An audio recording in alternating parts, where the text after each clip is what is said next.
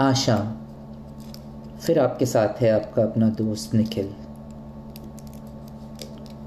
लम्हे ज़िंदगी के इस नए एपिसोड में कहानी रेल की पटरी और बरगद भाग दो।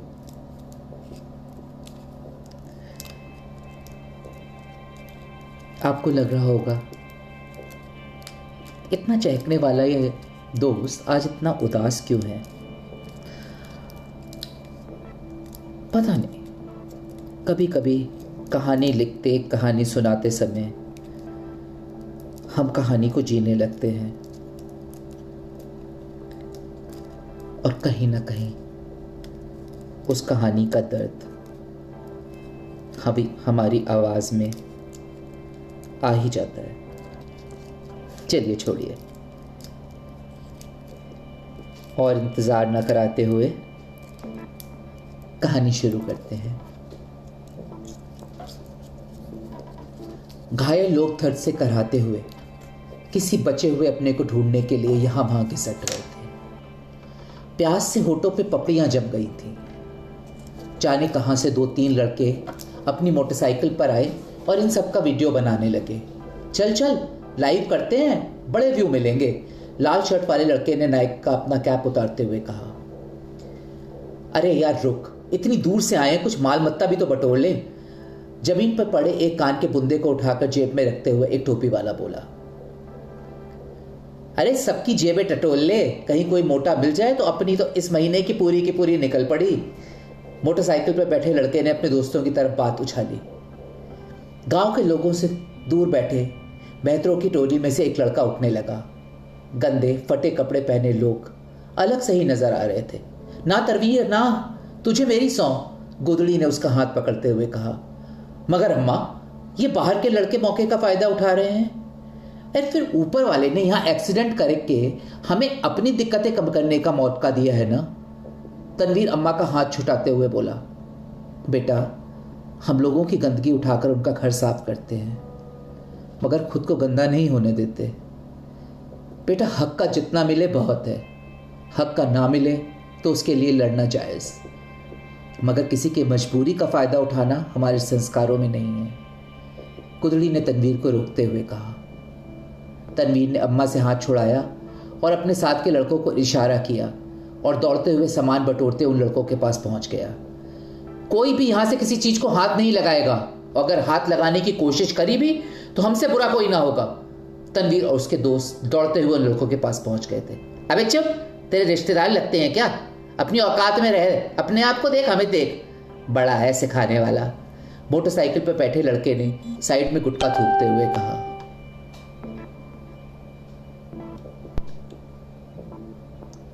हमारे कोई लगे ना लगे, हमारे गांव में हैं, हमारे अतिथि हैं। तुम्हारे चाचा ताऊ हैं का जो अपना माल समझ समझ के बटोर रहे हो। जब तक कुछ सहायता नहीं पहुंच जाती कोई हाथ ना लगाए, वरना वीडियो बनाकर वायरल करना हमें भी बहुत आता है। तनवीर ने अपने साथ के लड़कों के हाथ में लिए हुए मोबाइल की तरफ इशारा करते हुए कहा। मुझे लगा पटरी के नीचे सूखती मेरी जड़ों में हल्की सी सुरसुराहट हुई थी। कहीं कुछ था जो अब भी बाकी था, पानी। किसी की कराहती हुई आवाज आई, अरे बबिता जरा देख उस तरफ कौन पानी मांग रहा है, देख के आ तो जरा। ट्रेन के दूसरी तरफ से आवाज आई, सविता दूसरी तरफ, वो तो हमारा, किसी ने दूसरी तरफ पानी का मट, भरा मटका कमर पर टिकाते हुए कहा। भरा गई है का, अम्मा होती तो जलते उपले धर देती तेरी जुबान पर।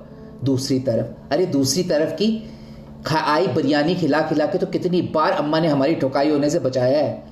सविता ने साथ लाए दुपट्टे से एक लीफ फाड़ कर किसी इंसान के माथे पर बह रहे खून को साफ कर कर उस पर हल्दी चूना लगाकर पट्टी बांधते हुए कहा। हाय चिच्ची, यहाँ तो बहुत लोग पड़े हैं। ट्रेन के इस तरफ आती बबिता ने चारों तरफ देखते हुए कहा। अरे रुकना बहुरिया, हम आ रहे हैं, लोगों की भीड़ से निकलते हुए बुढ़ा गई रहीम की अम्मा ने कहा। अरे रहीम तू तो यहीं मर, जिन भौजी के हाथों के लड्डू खा खा कर इतना बड़ा हुआ है, मार से बचने के लिए जाने कितनी बार जिन भौरी के आंचल में छुपा, आज उसी भौजी को दुआ सलाम करने में तेरी नाक कट रही है। रहीम की अम्मा ने गिरी हुई एक जवान औरत को सहारा देते हुए बैठाया, अपने दुपट्टे से उसके चेहरे पर फैले खून को साफ किया और बड़ी ममता से बोली, पी ले बिटिया, बहुरिया हिंदू ही है। वैसे भी जिस नदी का पानी है उसकी कोई जात नहीं है। पानी जब तक उसमें रहे पानी ही होता है। ये तो मटके की कोख में आते ही उसे जात मिल जाती है। घड़े ने अपनी कोख में कभी पानी को समेटने से पहले उसकी जात पूछी है भला? अपने को कमर पे उठाने वाले से उसकी जात पूछी है? चल छोड़, पानी पी और खुद को संभाल, अम्मा ने दुपट्टे से आंखें पोंछते हुए कहा। अम्मा, मेरा बच्चा, मेरा दस साल का बच्चा भी था मेरे साथ, उस औरत ने अम्मा के सिर पे अपना सिर लगाते हुए कहा। उसकी रुलाई रोके ही नहीं रुक रही थी। भाभी जान, इनसे पूछिए इनका बच्चा दिखता कैसे है और क्या पहने हैं, रहीम ने बबिता को आदाब करते हुए कहा। सदा खुश रहिए रहीम मियाँ, सुना है ताई बन गए हैं दोबारा, बबिता ने दूसरी ओक से गड़े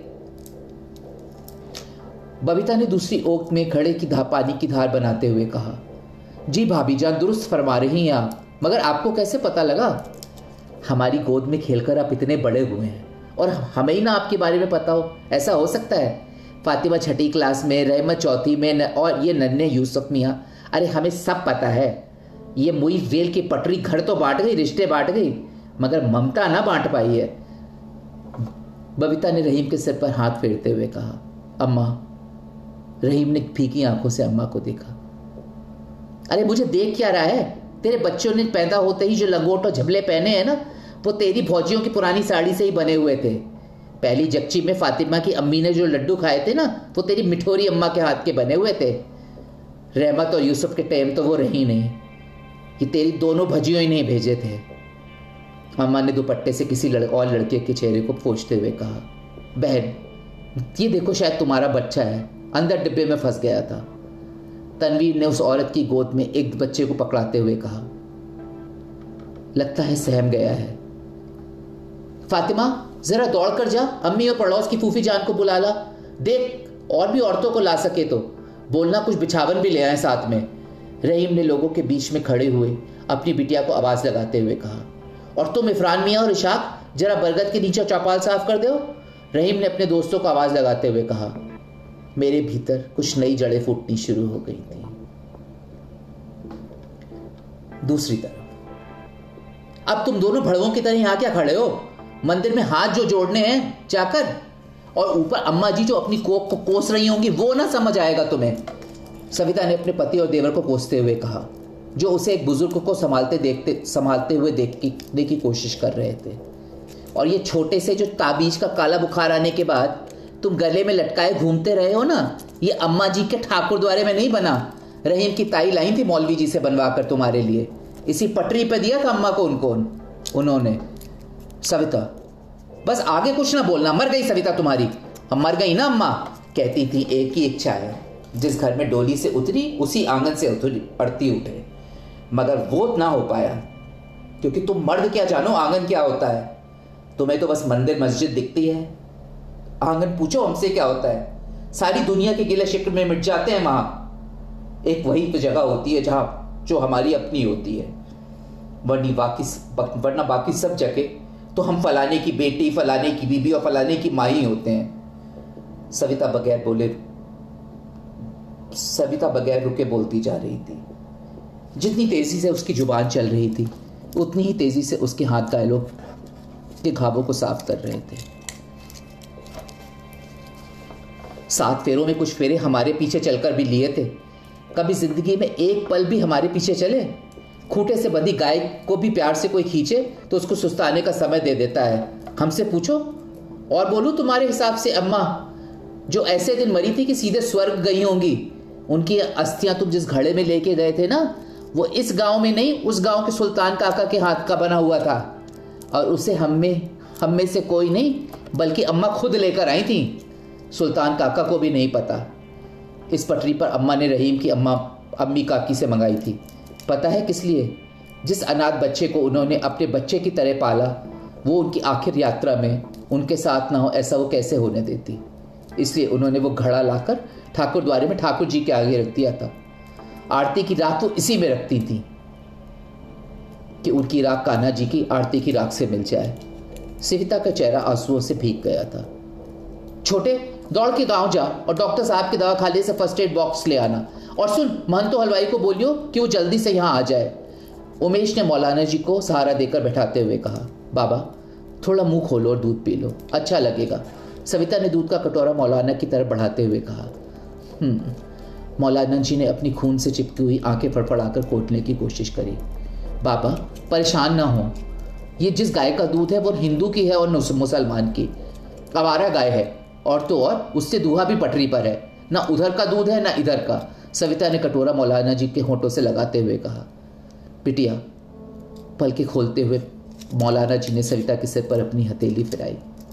एक पल को तो सविता को लगा जैसे सालों पहले गायब हुए उसके बाप उसे पुकार रहे हों। उसके बाप को भी पठानी पहनना बहुत पसंद था। गोरे चिट्ठे खूबसूरत पठानी पहनकर निकल जाए तो कौन फर्क कर सकता था कि कश्मीरी पंडित हैं या कश्मीरी मुसलमान। मरी ये रेल की पटरियां, ये क्या पड़ी कि सब तहस नहस हो गया। मदयपुर भी अब मदयपुर कहाँ रहा। लकीर की इस तरफ हिंदू टोला, उस तरफ मुस्लिम टोला। गांव तो जाने कब का उजड़ गया। दंगों में पता ही न चला बाबा को किसने मारा, हिंदू ने या मुसलमान ने। बस उसे इतना ही पता था कि किसी अपने ने नहीं मारा था। नम हुई आंखों को पोंछकर उसने अपने पन्नू का कोना गीला किया और मौलाना जी की आंखों पर जमे हुए खून को साफ करने लगी। अब आंखें खोलो आप, जमा हुआ खून हटा दिया है। हाँ बिटिया, सब साफ साफ दिख रहा है।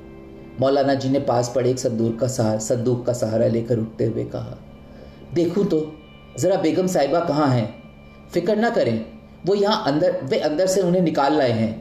बेहोशी में भी आपको ही पुकार रही थी। बगल में उमेश की गोद में सिर रखे एक बेहोश औरत थी।